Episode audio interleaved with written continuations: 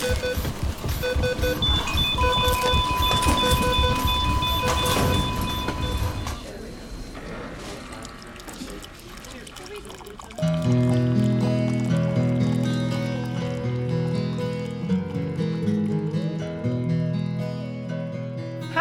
good evening, everybody. Good morning. Good brunch. Good brunch. I'm Jamie Baker, I'm Sarah Matthews. And this is Nurse Coffee Talk. Welcome, everybody. Welcome. Welcome back. It's a rough couple of days. Sure is. Hopefully you and you got all spooked out from the spooky stories. Did you guys pass out candy this year? No. I mean I live in A city. the city where it wouldn't uh we don't really don't really do that. The buildings are all like divided into apartments and stuff. Oh, gotcha. Well, we did go trick or treating, and I was very optimistic about it, and I was very pleasantly surprised. Good. Did people have stuff? I know a lot of people did like tables and distant kind of options. I saw someone had like a long grabber contraption worked worked out. Yeah, so there were a couple things that people did that I thought was pretty creative. So, like, f- a few houses had, they had made pre packaged, like, baggies Mhm. of candy and they laid them out along in the grass along the sidewalk and then the kids could pick up one bag as they went down That's the cute. sidewalk That's a good idea. and then a lot of people had the candy chutes so big long tubes where they would shoot the candy out made what were they made of? so it looks like a lot of them were made of like cardboard I'm picturing like hamster living contraptions, um like on The Office when he has Tube City when they have what and Tube City, I think is what it's called. i don't remember It's that a really short blurb where Michael and Jim are trying to co-run the office, and Uh-huh. Jim is trying to stop him from doing something. He goes, "You owe me Tube City," and Jim is like. I did stop him from running a system of tubes around the office so that hamsters could run free- freely through the office. So I guess, yes, I do owe him. I don't remember that episode. I'm very sad. Although I was last night just watching um the conflict resolution episode. That's such a good one. I really want somebody to take all of Jim's pranks and put them in a collaborative film. All of his pranks against Dwight. And in conflict resolution, They list a bunch of them. half the show is him Yeah. reviewing the pranks he's pulled on Dwight and I love it. I'm just like, "Oh my god, these are hilarious." What is your favorite one? I think when he comes in dressed as Dwight. okay, that's a good one. that is a good one. I like the one where he just talks about it, where he, it's like, today I smacked myself in the head with my phone. I blame Jim Halpert. Oh yeah, yeah, yeah. And yeah. he's like, yeah, oh, this was one. pretty easy. I just slowly filled his phone receiver with nickels, and then one day I just took them all out. The thing is, Jim's pranks on Dwight are so like methodically planned. Oh, yes, and they're like very- they take yes. so long. And there was there's one that um oh when they send his resume out. That one's a pretty good one. Or Oh, when yes. they have him convinced that the CIA is recruiting him. You tell him, all, tell all the secrets. He's like waiting for the helicopter on the roof. yes. so anyway, so Halloween went really well. What were the kids? My oldest was a ninja, and he only wants to be a ninja because it comes with like swords and throwing stars sure, and stuff. Sure, sure. And then my oldest daughter was a witch, and we had to oh. paint her face green, which she was super excited about. Fun. And then my baby was Elsa. Oh. She's obsessed with the Elsa braid. She's got like short brown curly hair, and she wears that Elsa braid like it's her own, and she gets really like mad at you if you misplace it or take it. She doesn't want to take off the. She loves the feeling of this hair down her body. It's Oh, boy. bizarre. I know. Because I'm like, girl, you're never gonna have a long. I know braid. You're this, never like, gonna have curly that. hair. I'm so sorry. or it's gonna have to be ridiculously long to be able to braid it like that. Oh yeah, for sure. Which I mean, who knows? Who knows? So anyway, it went well, and they got quite a haul. We trick or treat, you know, for an hour and a half. So at the end of the hour and a half, there were still a lot of people outside with candy, and they were just basically like, "Take as much as you want," and my my kids did, Oh, boy, and uh we have quite a lot of candy in our house I right bet now. I bet you do, especially with three. Oh god, It's yeah. a lot. Yeah, but my so my three year old, she I told you before how she like sniffs out candy in our house, right? Oh, she's yeah. like she's like a drug dog, but for candy.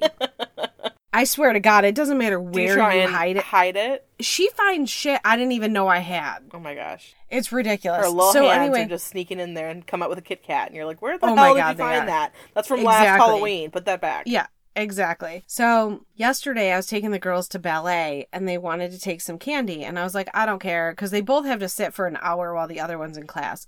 So I was like, I don't care. Just throw it in the ballet bag. So my little one, she had this sweatshirt and it had two pockets in it. Mhm. And she, I saw her putting candy in her pockets, whatever. And we get to ballet. I swear to God, this was the never ending candy pocket.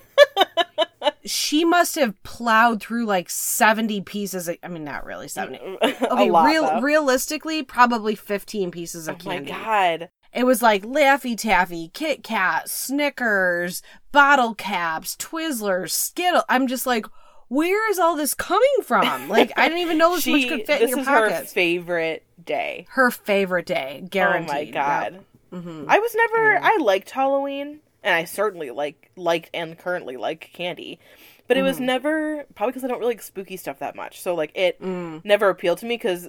I grew up in a neighborhood where they would put a lot of scary shit out, and so it's like Sure. every porch you would go to, you ran the risk of being scared, and like I just was not into it at all. I was very nervous the whole time. That's so funny because Halloween is one of my favorites. And I think because I loved the idea that you got to be somebody else. Hmm So you could be anything you wanted to be. All you had to do was dress the part. My aunt and I would make my costumes together. She was really good at, at sewing. Mm-hmm. So we would have a whole ritual where we would go to the to you know fabric store Sure. and they have all the little packets of uh, templates and stuff. Mm-hmm. and we would have a ball like picking out what we wanted to be. And it was just like the sky was the limit because it was just what every and then we would pick out the fabric. Like every individual piece of it was unique because you got to pick out like every detail of it from like the Sure. type of the ribbon that's wrapped around it to, like, obviously the regular fabric itself and like the lining and the underskirt like all this different oh my god it was such a ball. We had so much fun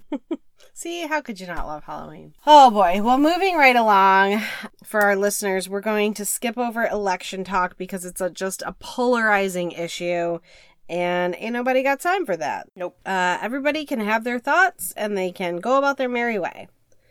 All right. Um, so happy election day, everybody. We do hope that you did vote whichever way you wanted to vote.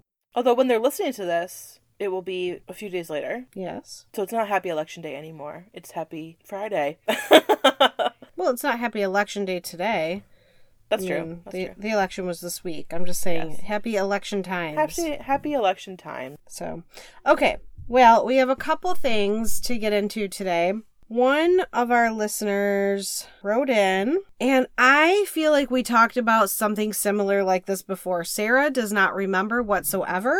i don't i have no recollection of it i don't know why So, if this is duplicate, sorry uh, we're really sorry. But it's a different writer and it's the same topic. So, obviously, either we talked about it so briefly and this person either didn't listen to that one, we didn't do it, or they're new or whatever. I don't know. Maybe we'll talk about it. it. again. What's that? maybe you dreamt it I did not dream. I did not dreamed it. I did not dreamed it. I was not dreamed was it. it a conversation you had with a real person? yeah, you.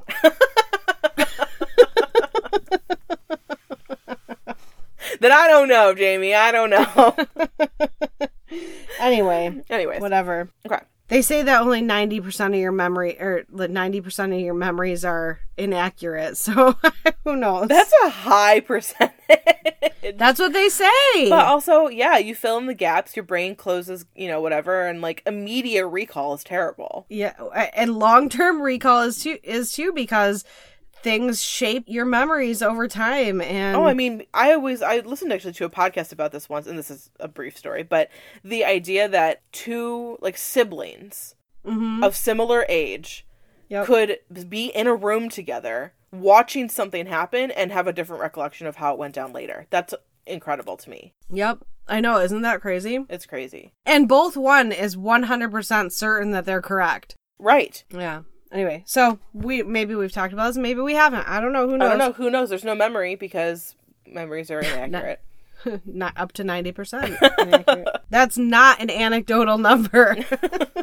I got that from one of those like shows about the brain. Evidence based. All right. Well, it's not my evidence based, it's somebody's evidence based. Well, sure. All right. Okay. What's your thoughts about, quote, passing on to the next shift that certain patients or families are very anxious, frustrating, rude, etc.? Here's what happened that made me think about this. Who is this from? Oh, it's from S. Sorry. Hi, S. Hi, S. Here's what happened that made me think about this. We sit and report, and the night nurse is like, ugh, this family was driving me crazy tonight. They never listen. They're so rude. Ugh, I'm so happy to be going home. Mm. Unquote. like, I get it. There is always those types of families, but I have a big problem with ne- with having never met a patient and already having a bias before I even walk in the room. Even if you try not to have the bias, once the nurse says something like that, you are definitely going in with your guard up. She goes on to say, I feel like nurses could find this topic useful mostly because I don't think they realize that this is affecting patient care versus just venting about your shitty shift. Yeah, I agree with that. There's really only two sides to take. It either does affect you or it doesn't, or you should do it or you shouldn't do it. And my take on the matter is I try to tell people, like, if there's been a specific incident that was a challenge or things like that, like I had a run in with the family that created a lot of controversy or turmoil on my unit or things like that, I will try to make them aware of the situation. I think it's probably really hard to leave out your feelings about it. Yeah. I almost always finish up and say, you know, maybe it's maybe it was like a relational thing with me as their nurse. Maybe maybe you guys will start with a fresh slate. You know, whatever. I don't know. I, I don't know. What are your thoughts on this? Well, my first thought is specifically about her last point. And I think something we can all benefit from being a little bit more cognizant of is the way that you present information. It impacts the way it's received. Sure. And there's a self-fulfilling prophecy aspect of that of like when when you tell someone who they are whether they're bright-eyed and bushy-tailed or bleary-eyed and hungover, Mm-hmm. they're coming in for a fresh shift. Mm. They have a likely long shift ahead of them. Mm-hmm. Even when it's a great shift, some, those days can feel long, right? So Mm-hmm. don't when I've just opened my eyes and you're coming at me with how terrible my day is going to be, Mm-hmm. I'm not into that. Maybe it very well, it very well may be, and it may very well be for the exact same reason you had a terrible night. But it's almost like you're kind of not taking it out is is not accurate, I guess, but projecting your bad night onto someone's clean, fresh day or whatever shift we're talking about doesn't seem fair, especially because if you're just complaining about how a family member is annoying or something, if it doesn't impact the patient's story and isn't like super relevant information, like they're to quickly make themselves known as annoying to me whether I know ahead of time or not. Like I'll find that out for myself. If someone's annoying, Yeah. they're annoying. So us talking about that doesn't feel necessary. If there's a difficult issue of like, hey, daughter wants to be full code, son says DNR, you know, if, if we're talking about dynamics like that where you're to have to be careful and tread carefully and, Sure. or, you know, family doesn't want to talk about hospice. They screamed at me when we talked about it. Like, don't bring it up. It's really sensitive. You know, there's, I feel like there's different things that are worth sharing. Yeah. But if it's just about personality stuff, unless you really have a warning for me, I don't know that you need to project that onto my day. You know, that's a really valid point that you're making, and I hear where you're coming from, and I'm, I'm not disagreeing with it, but just to counter that point, to have a balanced approach here, would you rather know up front what you're walking into or be like blasted in the face by it? I would rather, I personally would rather know up front. Okay. If we're talking about there are two trains of thought of either do it or don't, I think Yeah. overarchingly don't. Personally, I I like the hot goss. I like to be nosy. I tend to be a more pessimistic approach in general, just being honest about myself about myself. Yeah. So, as if anyone listening couldn't, you know, doesn't agree with that, but I also like feeling validated when cuz like, you know, say say you're really just not hitting it off with a patient or Yeah. their family member or whatever. That can feel really shitty. And then when you hear from Yeah. someone else that they had a terrible time with them, it's something really validating about like, okay, so it's not a me thing. It wasn't me, it's a them thing. Yeah, it's a them Yeah. thing. And like that feels validating. Yeah, I can understand that. And the other part of that is too, if I know right up front that the my the offgoing nurse had just a terrible time with them, it also kind of allows me to go in there with a little bit of a different approach. Yes, like maybe for sure. Maybe I'm going to try a different strategy. Maybe I'm going to mm-hmm. do like a kill him with kindness. Maybe I'm going to, you know, I don't yeah, know. come in and lay it on thick and Yeah. Yeah, I agree. And like I I think it's good to share what things were or were not successful. Yeah. But I do think it matters how it's phrased and maybe that's something that people who are leaving a, a miserable 12-hour shift really are going to struggle with. Mm-hmm. But I have watched it happen, especially when people and here's a, a caveat to all this. When people are new Mm-hmm. and you're giving them report. Man, can we not let the new ones have just like moments of happiness in this job? Please. Oh man. you know there's an i feel like there's an urgency to to like take the wind out of their sails sometimes well, as you said, like misery likes company. Well, You'd rather know that it's everybody else. So maybe maybe the nurses are just like they're a shit show and Yeah. welcome to it. You know, I mean, I don't know. So it sounds like we're giving conflicting opinions on this because it's you're saying personally you would want to be heads up and know about the annoying family members and things like that. yes but i also do th- it does impact me. Yeah, for sure. and so so to, to s's point about she doesn't like walking in with now that's a personal preference. She doesn't like walking in with bias. I like walking in with as much information as possible negative or mm. positive or in between but she mm-hmm. doesn't want to walk in and treat someone differently based on the fact that they had a bad shift beforehand. And i i understand that. How do we navigate that? How do we know how do we know what information to give to whom? I mean, I would think that there's probably a little bit of superfluous information, like personal stuff being passed back and forth in report, and in terms of like, again, if the wife is needy and annoying and has a lot of questions, I'm gonna find that out anyway. mm-hmm. But for me to go in and treat her like she's annoying before I've even met her, that's not gonna work. And I think people who have difficulty separating themselves may find themselves walking in like that. yeah but if you don't know that she's needy and annoying then what happens is you run into that room to do something real quick and you get stuck in there for an hour and I you mean, can't you're right. out Yeah. Or you're giving them kind of right off answers. You're like, oh, the doctor will be in soon. And like, that's not Yeah. going to fly. right so yeah us, us i don't i don't know what to tell you I don't know either. I thought, I mean, I have strong opinions about it, but also I see where you're coming from. I do. Yeah. I 100% if I walk into report and somebody's like, "Oh my god, this family is the worst." And I'm like, "Oh great, Ugh, here we great. go." Here we fucking go. Yep, of course. I feel that way too. But would I rather know that than not know it? I think so. Yeah. I don't know. I, I, I feel like when I'm given that kind of information, it prepares me ahead of time and I might enter that room with a different approach than I would have otherwise. I agree. I also think that something that we don't have to dive into, but we've talked about briefly before, and we've talked about between you and me of like different things we want to talk about on the podcast, is um, implicit bias and different things that people might be passing on or saying that's not necessarily based in total truth and is extrapolated. Mhm. But also like you know I, i'm thinking specifically like oh this patient's a total drug seeker you're gonna have a long shift Oh, yeah. constantly Yeah. asking me blah blah blah blah blah you know that may very well be just a thousand percent true gr- i'm Yeah. sure it is a lot of the time great but you really and like nurses and like you know this from the ER like you know you need to be prepared of like what kind of conversation you're going to have what do, what boundaries do I need to set up and specifically for this whole topic what boundaries have been laid out before I walk in so that they can't manipulate Yeah. me Yeah.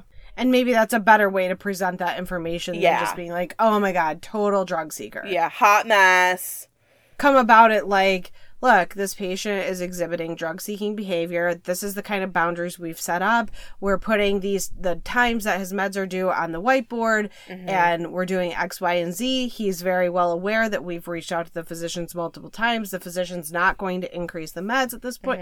You know, I mean, maybe he asks about Benadryl like every that. time he's been told no by the physician Right. don't ask the physician again they're going to say no like he thinks he can run you around whatever it's Mm-hmm. going to be Yeah.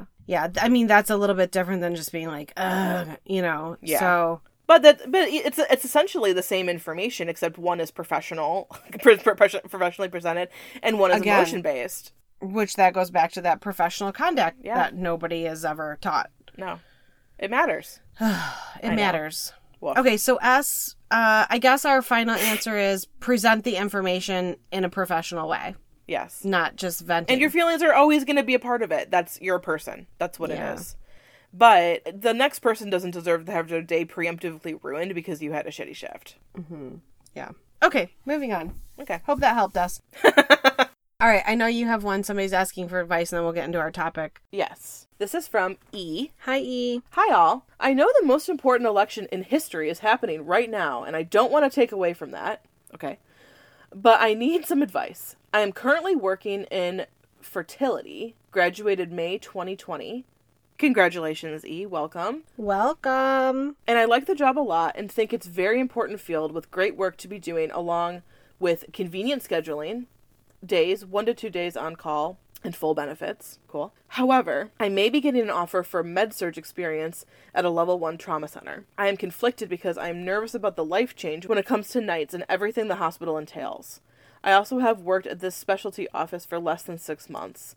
If I get the offer, should I take it? Any advice helps. Please, with a heart. Well, E, this comes down to a really personal choice. And I will tell you the grass is not always greener, Mm-hmm. but you are painting yourself into a very small corner doing what you're doing. Because at some point in your career, if you want to go somewhere else, you have essentially no experience in the hospital skills. Yeah. and that is going to be like a training a brand new grad nurse and so the things that you learned in nursing school that you would hone as opposed to have to relearn. yeah the things that you would build on from nursing school in your first year out of nursing you i mean you're going to be starting from scratch what i would recommend personally i don't know if your personal life allows for this and this is what i did also is i would take like a contingent job in the hospital working med surg and get that experience and then keep working in the fertility clinic that you love that you're really enjoying doing and that way you're expanding your horizons. So if you ever get into a situation where you decide you don't want to stay in that role, you have more flexibility to move because it's going to be tough to move out of that specialty that you're in without any clinical experience. I agree. I think that's a great a great suggestion. And that's something that people don't do or talk about often enough, which is mm-hmm. part of the flexibility of nursing is holding positions in numerous places. Yeah. And it, yeah, is it not as straightforward as I work 312s at this floor and that's the long and short of it, then I have my 4 days off and it's glorious? Well, sure. Right. But there's the the whole point remember that's the whole point of nursing, flexibility. Right. And making your own schedule and X, Y, and Z like yeah. we already don't work, you know, quote unquote standard hours and schedule. So like let's use it to our advantage. Like you have an opportunity to explore something important. It sounds like you recognize that you want med surg experience.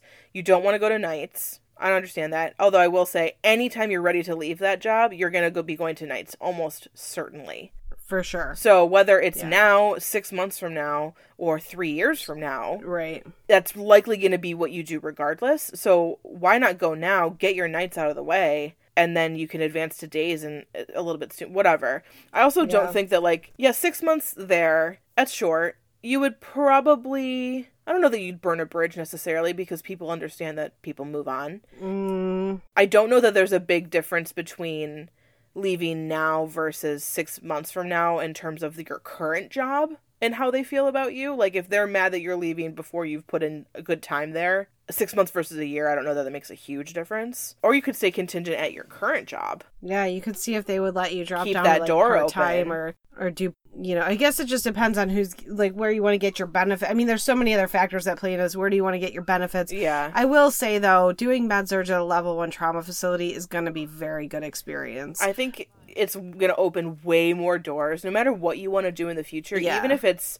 continuing to work at your current place or whatever, your skill set is going to be so different. I mean, I think it's Yeah. really if you're willing to do it, I think you should do med surg. I think that's valuable. Yeah, but if you're really happy where you are, there's really no replacement for that. But you don't have a crystal ball to say, I'm going to be happy for 10 years or 20 mm-hmm. years or 30 years. You might find yourself getting bored with this job after a couple years. Yeah. And then and, And then then, you you kind do? of yeah then what do you do so if you're able to keep the job where you're happy and work contingent getting the experience you need to build that resume and build that experience that's what i would do hands down. But there's pros and cons to both ways and only you can be the decider of that. So you're gonna have to do some soul searching e. Mm-hmm. It sounds like you got a little spoiled fresh out of school getting a day shift job i with the know real flex super schedule. super spoiled. so anyway, welcome to nursing. We hope uh we hope you spend some time pondering it and make the decision that's right for you. Let us know what you yeah, end up let deciding. us know what you do. All right, good luck to you. Okay, moving on. Well, we'll get into the topic today, which is are nurses a dime a dozen? Last week, we talked briefly about somebody that wrote us in, and the CEO of their facility had made a comment, and we've gotten quite a few comments on that. Mm-hmm. And so I was doing a little. Actually, I was perusing my Facebook and I saw somebody wrote an article that fit right into it. And I thought, you know what? This is a good article. It's like a quick five minute read. I will read it to you guys, but I think that it's really important because I want to know your opinions on it. The article was posted on Facebook. It's written by Ira John Seitz III on November 2nd, 2020. This is hot off the press. It's hot off the press. And it says nurses are only seen as replaceable numbers. And I was drawn to this because we had just had this comment made. Mm-hmm. So I'm going to read it. It says, I am seeing this trend more and more lately. Move over, Sally. There is someone younger, more energetic than you, and cheaper. You better watch your back, Sally, or you will, or you will, oh, they for, that's a spelling error. Wow. Or you will riding the unemployment express. It should be you will be riding the unemployment express. Mm. Sounds a bit vicious, doesn't it? This is the reality that nurses across America are experiencing right now. You wonder why nurses have to shut their mouths. I'm going to tell you why. I speak from experience. I know what it feels like to be actually told this horrific phrase, quote, "You are only a number here. I can have someone else fill your job in an instant." unquote. Those words crushed my soul. I was one of the most experienced nurses on the unit with 15 years under my belt in the same department. I needed help from my manager. I was being bullied by many other nurses on the unit for petty cattiness. It was all gossip, lies, and entertainment for the bullies, but it was taking its toll on me. I needed to be backed up and supported. I was scared to be alone at work, and I was getting written up on almost a daily basis by my main bully, the assistant charge nurse. She wanted me gone desperately. I was sick to my stomach coming into work, and I had a deep seated fear that I would be fired. I knew it was time to sit down with my actual manager and have a heart to heart. I was naive because I imagined that she would have my back once she heard what was going on. What a joke. When I explained my story in detail to my manager, I was in tears. What shocked me was that she wasn't surprised at all and actually knew what was happening. Hmm. Not once did she pull me in the office to check on me. She probably was laughing it up with my bullies and could care less. At my wits' end, I explained to her that I felt isolated and felt like I didn't fit in anymore. I asked her for help in this situation. The response I got was shocking. I can still feel my heart racing even now as I type this. She turned to me, looked me dead in the eyes, and gave me some horrible suggestions. Only these were not the suggestions I ever expected to hear. She actually began to, to encourage me to transfer, find another job, or just quit. That is when she said that horrible statement, quote, You are only a number here. I can have someone else fill your job in an instant, unquote. She then proceeded to tell me that sometimes people outgrow their jobs and just need to find something else in order to make them happy. I was angry. I was emotional. I was frustrated. I immediately became defensive and upset. I felt like I needed to defend myself. I remember telling her that I was happy with my job.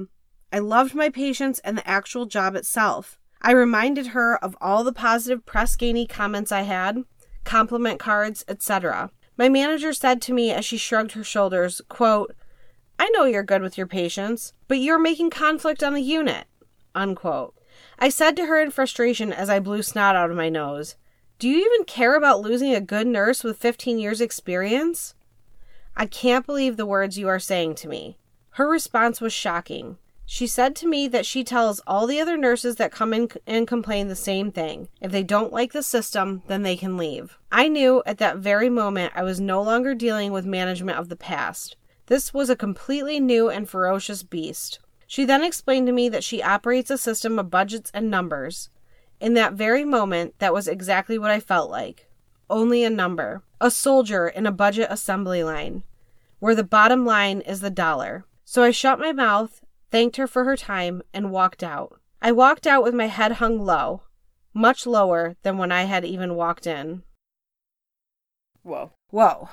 And that touches on so many topics that we've talked about from bullying to hospital financials to managers versus leaders mm-hmm. to uh, you're just a number. I mean, just so many things. Yeah. I mean, my my first probably naive thoughts are like I have a hard time believing that anyone would actually say those words. I mean, I mean, there's no way to know. assume that they're true. Let's assume that they're true. There's no way to know. Right.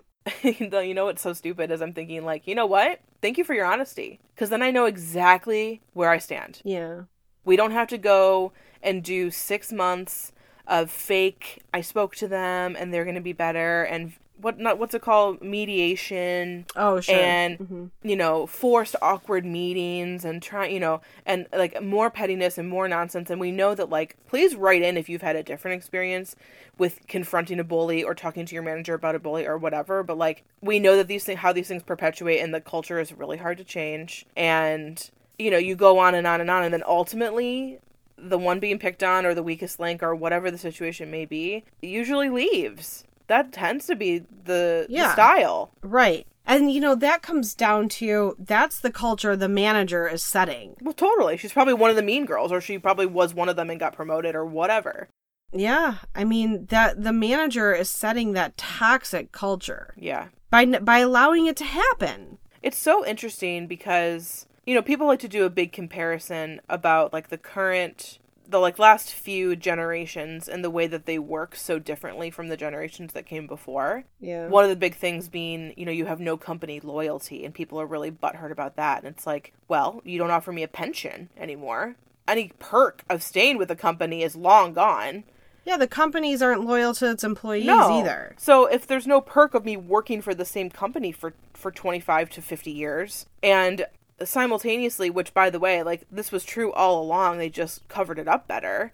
You're just a number to them, and this is across really any field. Mm-hmm. But of course, like where like where I'm from, there's a few companies that kind of rule the roost, and that was like a big thing. It's like, oh, you retired early from from company, and they took care right. of you, and they did this and they did that, and these right. young people have no respect, and blah blah blah. And I'm like, okay, mm-hmm. grandpa, like thank you so much for your input. Okay, boomer. okay, boomer. Thanks, boomer.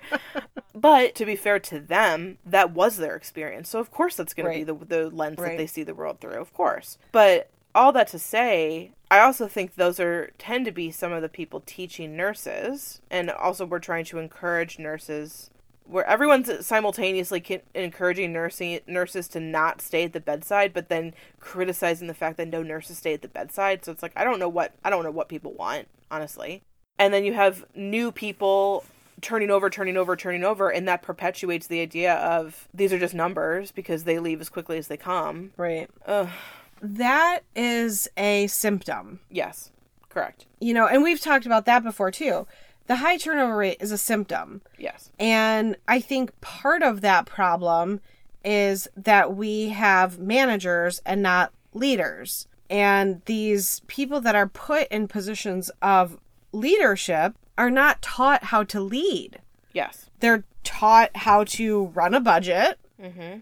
Yeah, that was an interesting quote in particular. Yeah, they're they're taught how to run a budget. They're given financial tools to operate that budget, but they're not taught how to develop their people, how to mentor their people, how to conflict resolve, you know, things like yeah. that. And and so you get a lot of these leaders that come or managers, I should say, that come in and they succumb to the pressure of the higher ups because they're new, and they don't know what they're doing, and they got in that position because they were yes men. Mm-hmm. They're promoting people who perpetuate the culture that they want, which is like I just see this visual image of just ants marching in a row, basically. Yeah. I think it's even less thoughtful than that because I think toxic people don't necessarily. Well, I, I assume they don't to- think of themselves as toxic people. They are just, you know, but it's like people that make my life easier. That's who I'm going to promote. Well, they're making Yes. your life easier because they agree with you and they continue to march down the line of whatever it is you're you're spewing. Sure, sure. Yeah, you're right. You're right. But you, I mean, you're you're right too. It's it's because there's deeper levels than that. But I don't even know that there's that level of thoughtfulness happening. and you could 100% be right. But those people end up in positions of power. And if you want to change the culture, that has to come from somewhere and it has to be supported. So even if it's like a top down cultural shift, that has to be supported. And if you're a manager of a unit, okay, so like the lowest level manager at the hospital, and you want to change your culture, so you want to get rid of all these toxic people, do you know how long of a process that is to replace those people? Mm-hmm. Just from sheerly from the time they exit to like get the new job posted, to get somebody in, to hire them. And you can't do that all at once because there's budget constraints on orienting people and the amount that it costs to train somebody new. And if it's not supported by upper administration, I, I don't even know how you do it. But clearly, this particular manager doesn't care. Well, and like keeping people is cheaper than hiring new people. So, fin- if, you know, if you are only financially invested, that seems like an obvious thing. However, time is money. So she's probably thinking like, say this person's entirely innocent in this. I think it takes two to tango, but whatever. She's, I mean, she's probably calculating the sheer amount of time and energy she would have to spend to like dismantle this dynamic. And she, you know, she made a choice. Mm-hmm. Now, say say your most problematic employee walks in and you're looking for a reason to get them out of there. Even then, you have an obligation to a member of your staff to help them problem solve, to offer them solutions, to work with them. Now, and maybe you've been doing it for months or I don't, I don't know. There's a lot of layers to this that we couldn't possibly know. And every situation is going to be the same but different, I guess. But a true leader still is working with that person. It's not this it's just the cold-heartedness of the whole thing of like hmm. you have to have the warmest heart of any American because you're the most trusted profession and you're an angel without wings and you're walking around and you're saving lives and thank you so much. But also you're you I mean we and we are a cog in the wheel that I mean that's true of any person Mm-hmm. but run by this cold financial infrastructure. And I think to your point, like the middle management, which should be the bridge between those things, just isn't doing what they need to be doing. Okay, or or are they? Because if you're comparing a 15-year veteran nurse to a nurse with 1 to 2 years of experience, what do you think that 15-year nurse costs you? I mean, it costs more to pay them per year. If you lost that nurse and you brought in a new grad nurse, or let's say somebody that has a year experience who would need minimal training, what do you think the pay difference is? Like 20 grand a year? Oh, I bet it even more than that. At the place that I started as a new grad, someone who had been there for 15 years versus a new person, we're probably looking at almost like maybe 50, 40 or 50. $1,000 a year? Mhm. You think so? Yeah, I can tell That's you that. where- I can give you the place where we work together? Yeah. Well, that place is kind of an, an anomaly for the area, though, don't you think? It is, and the union helped Yeah. with the strict pay raises. But I mean, I think a nurse been who's been there for fifteen years is is regardless of the exact number because that doesn't really matter. It's gonna be it's gonna be more for sure. And if you but if you also view nurses as it doesn't the experience doesn't matter they're just come in and do a bunch of doctor's tasks and then leave like what difference does it make and don't mm-hmm. appreciate the value of experience and critical thinking and, and the things that you grow into as a nurse then mm-hmm. like that's never it's never gonna matter Correct. You're 100% correct in saying that. But I mean, if you're if you're that manager and there's a there's a cost differential of let's let's split the difference call it 35 grand a year, right? Uh, between a, a, a one year nurse and a 15 year nurse, and you cut three 15 year nurses and bring on three new grads, you just saved $100,000. Do you know what your bonus is going to be yeah on that? I mean, I, I don't know. I just, you know, this is, we did an episode a couple weeks ago that like the bottom line is the bottom line when it comes to hospital financials and stuff. And if you're so focused on budget and that's it, and you don't care about the experience and you're not factoring in the, you know, the maybe the rapid responses or the transfers to higher levels of care and things like that, that you prevented by having that 15 year nurse you know you don't calculate that in your financials yeah the the emo- the more like qual let's call it qualitative instead of emotional the qualitative sure. side of financials it things do add up in their own way but of it's course. hard to pull those numbers in some kind of like discrete data version of it where you can really well they're abstract yeah but you're exactly right. You know, if your patient outcomes are better because you have more experienced people, like those things that that does matter. And I, I mean, I assume it, they look at some shit like that. I assume. I mean, what do I know? Yeah, but how do you quantify that? And you know, then the other thing is there has to be something to that because in my short tenure time as a nurse, I've seen two hospitals, two very large hospitals in my area give huge early retirement buyouts. Really? So, I mean, like 1,500 employees, early oh retirement God. buyouts. Yeah. Why? Well, because it gets rid of all the people who are costing you the most money. It gets rid of the experienced nurses. Yeah. And then you bring in all the new grads and they're cheaper labor. So the you know question... what I say, and this comes straight from my my coworker. He said it first, and I'm like, I it was so harsh when I first heard it, and then the more I think about it, the truer it is. If you're in a hospital wearing scrubs, you're you're being paid for your labor, mm-hmm. and that's it. Mm-hmm.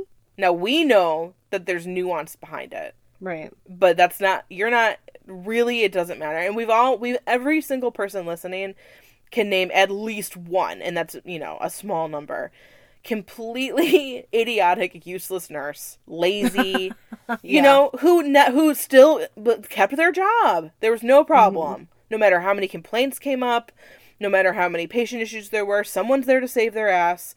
It's and I, I don't know that it's that unique to any other field, but I don't I can't speak to any other field. The question is, are nurses just replaceable numbers? Um, I mean, no. Well, you and I know that. I mean, obviously, you and I feel very passionately about nursing as a career, as a field, the amazing things that nurses do. Obviously, we don't feel that way. We're yeah. nurses. Of course, we don't feel that way. Not, if we right. felt that way, why would we be involved in this, right? Mm-hmm. But when you look at the system as a whole and you look at the decisions that are made, now I'm just using my anecdotal evidence on this, which is I watched two large hospital systems in my city offer early retirement buyouts for 1,500 people each. Mm-hmm. So that tells me we want you out of the door because we don't want to pay you that amount anymore. Mm-hmm.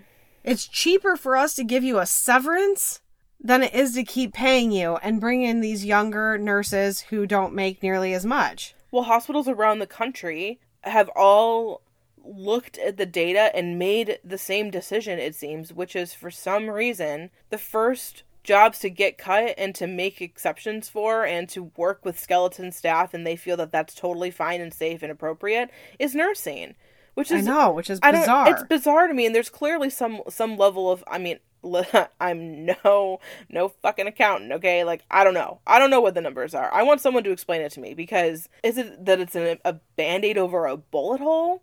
Of like let's save some money right now even though it's going to mean that our staff turns over faster because people are miserable and we're paying out the was for ot because we're so short staffed and or we're paying agency or, or, agency or whatever. And which it, it just is an odd like you're perpetuating so many worse things by doing that. And we've seen that pattern repeat itself a lot. The nursing shortage is not a new thing. No no, it's not. Uh, but I mean, I feel like it has been getting worse. And I feel like you're going to continue seeing it worse because the people who are at the bedside are, well, and even who haven't even made it to the bedside yet, are skipping over the bedside altogether and going into these APP roles. Right. So you I don't losing, mean to be. Sorry, go ahead. Well, you're losing bedside nurses to APP roles which are going to be oversaturated. My area completely is. I can't tell you how many people I've known that have graduated in the past two years that can't find a job. Same. So same. And here's the thing, and I I know we have a lot of students listening, so maybe skip this episode, but it's Maybe skip this episode. and here's the thing like i i and in my darkest you know in my lightest most bushy tailed moments adore nursing adore what it means what it stands for the legacy of it the importance of it the layers of that. Those things are always true regardless of how pessimistic i may be feeling on any given day. But in my darkest moments it almost feels like we have tricked young people into this like herculean almost army recruiting kind of way of this call to service of come and take care of our sick and needy. And we will treat you right with good pay good schedule you know camaraderie you're going to feel like you're making a difference you're going to have purpose you're going to you know all these things right and then the flip side of that is once you're in the system it's you're a dime a dozen you're just a number that can be replaced at the drop of a hat Do you feel that that is how we're viewed by the healthcare system? I think it depends on who you would ask because some people in the healthcare system are going to say yes, of course, and then others uh, more sane heads hopefully prevail at times to understand that like the only reason you have a business is because you have patients and the only reason you have patients that are still alive is because your nurses are taking care of them your doctors are not taking care of them you are admitted to the hospital because you have nursing needs Mm-hmm. now, yes, your doctors are seeing you, your surgeries, blah, blah, blah, whatever. If you are in the hospital, you're there because you need nursing care. Whether we're acting on the doctor's orders or not, which of course we are, but like, if, it, if everything could be followed up outpatient with a doctor's visit, that's what they would do. If you're in the hospital, you need nursing care. So that's where the money comes from. Mm-hmm. But we're not technically bringing in the money by performing surgeries and having patient loads that are our own that we bring in or in admissions and, and whatever. So no, we're not I mean that's what we talked about the last episode. No, we're not we're not money makers, but go ahead and fucking try and run it without us. What do you expect is gonna happen next? Well, you know, that's the interesting commentary because we've talked about this before too. If nurses actually got their shit together and said, no more, Yeah. they would have to do something because Uh, You're right. You're right. I know. it's just, we could be the loudest voice ever if and we you have seen moments of it like when that woman on the view was like the doctor's stethoscope and that pissed people right off. And i remember laughing with my mom about it because she was like they've clearly never come across a group of pissed nurses before. There's no stronger force in this literal universe. It's like a black hole. Like Well, I know, but like, why aren't we as nurses feeling this way about the way we're being treated, the way that be- we're being referred to as hands, not minds. the no way that we're being referred to as a dime a dozen, as replaceable, as you know, it doesn't matter your level of experience, you're just a body, you're a warm body. because there's there's the system is in place to keep people siloed and to keep people fighting amongst themselves about mundane daily shit of barely surviving in order to not have to look at these bigger pictures of these things. Well, now we're in a time where things have never been more available to us in terms of like information. We are, mm-hmm. are exist within a global community. There are podcasts and Instagrams and Facebook communities that are un- are linking us across the world. We're getting write-ins from all around the world basically saying that it's the same shit everywhere. Yeah. So you're right, and I think the answer to that question is a lack of leadership, really. But is it worthwhile for the leadership to care? Because what they're doing right now by focusing on just the budget and not giving a shit about the souls of nurses is working for them. Yeah, I mean they're making they're they're keeping the lights on. They're keeping the lights on. They're taking their million dollar salaries. They're making their bonus checks. They're running their hospitals. They're getting their government reimbursement. And we're Yeah. struggling. to take away from the world and come back just to the United States for for a minute is how broken the healthcare system is. Mm-hmm. And this plays into that in a big way because the pharmaceuticals and the insurance companies run the show. And what we experience, unfortunately, is the trickle down effect of that. Yeah. So that's kind of the long and short of it. Is like money makes the world go round, and that's where it stops and ends. Now, I I was just talking with my coworker about um Johnson and Johnson. Mm-hmm. I, I don't know if you've seen any of their commercials. I know over the years I've seen their commercials. They I they have nurses in their family. Mm-hmm. They're extremely pro nurse. And they put on these elaborate dinners and events and um, celebrate nurses and contribute money and do all these great things. I don't know that there's a, any kind of solution, but like I, it makes me w- wonder if if big companies took a stand, if we were able to unite in some way and get some people with money basically some people in po- in positions of power to understand what's going on and see that the long-term benefit of sustaining your nurses far outweighs the short-term benefit of saving a few hundreds of thousands of dollars or whatever. I mean, I'm sure it's Mhm. millions and millions, and millions to be honest, but Mm-hmm. people have never been sicker. Mm-hmm. People in the hospital are like I know that sounds so silly to say, but there are so many things that people used to be in the hospital for that they do not need to be anymore. People have never been sicker. We have never kept people alive as long as we have now. Mm-hmm. And the things that we can do and that is be like whether whether doctors are inventing shit or not. Like it is because of nurses that people that these magnificent scientific things have succeeded. mm-hmm. So we deserve to take our share of the fucking pot. I'm tired of it. I know. How do I I think honestly if we you know, there are theories that nurses should become billable. Yeah. Just like that. doctors should become billable. Mhm. But right now nurses and maybe I don't know if it was you and I talking about this or if it was somebody else, but right now nurses are part of the bed billing. Yes. Yes. Nurses are a bed. We're a bed. no wonder we're just a number.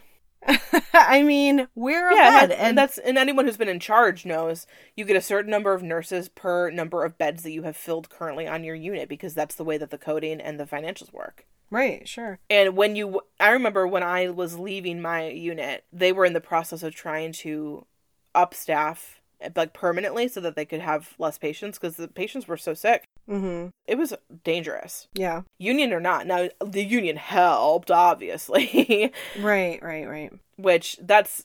I know we've talked about unions before, but that's something that I think is, and I uh, there's uh, we've talked about this a million years ago when we recorded that episode. There's tons of pros and cons. Totally understand that. Unions are serve a purpose when they're nursing unions. Correct. but the elaborate process of just to get one more nurse at night, Oh god, yeah. you know, it was ridiculous. Yeah. Yeah, and but that's like that everywhere regardless of whether you're in a union or not because, you know, where I work as a nursing supervisor, I mean, I see all that stuff go on and how the how the managers have to battle to be like I need more staff and to get that approved has to go through so many layers of bureaucracy. It's ridiculous. It is. And then staff nurses, the number one complaint you're hearing from bedside nurses is about how their needs aren't being met and they tell their manager and the manager says, "We're working on it." And they Yeah. don't know the the intricacies of it. Yeah. And then they're pissed at their manager because they think they're useless and ineffective, which technically they are correct. They are. because here I am. I don't have it, regardless of the nonsense of what you have to do. I still don't have it, but because middle management is essentially useless, they are also a cog in the wheel. And here's the ticket about that. And circling back to the article, your manager is also just a number. Yeah. Now it's a little bit more powerful than you, but only a little. Yeah, it's not that much. In terms of like empowering nurses, the person you report to has v- a teeny, teeny bit more power than you. Yeah. And I'm not saying like go around people because that's not the way that the world works. It's never gonna, you know, Mhm.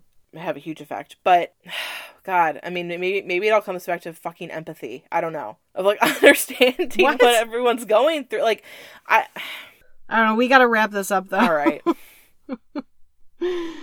I don't know where you're going with empathy. I don't know where I'm going with it either. I just feel, I just feel like now that article was is shocking in a lot of ways.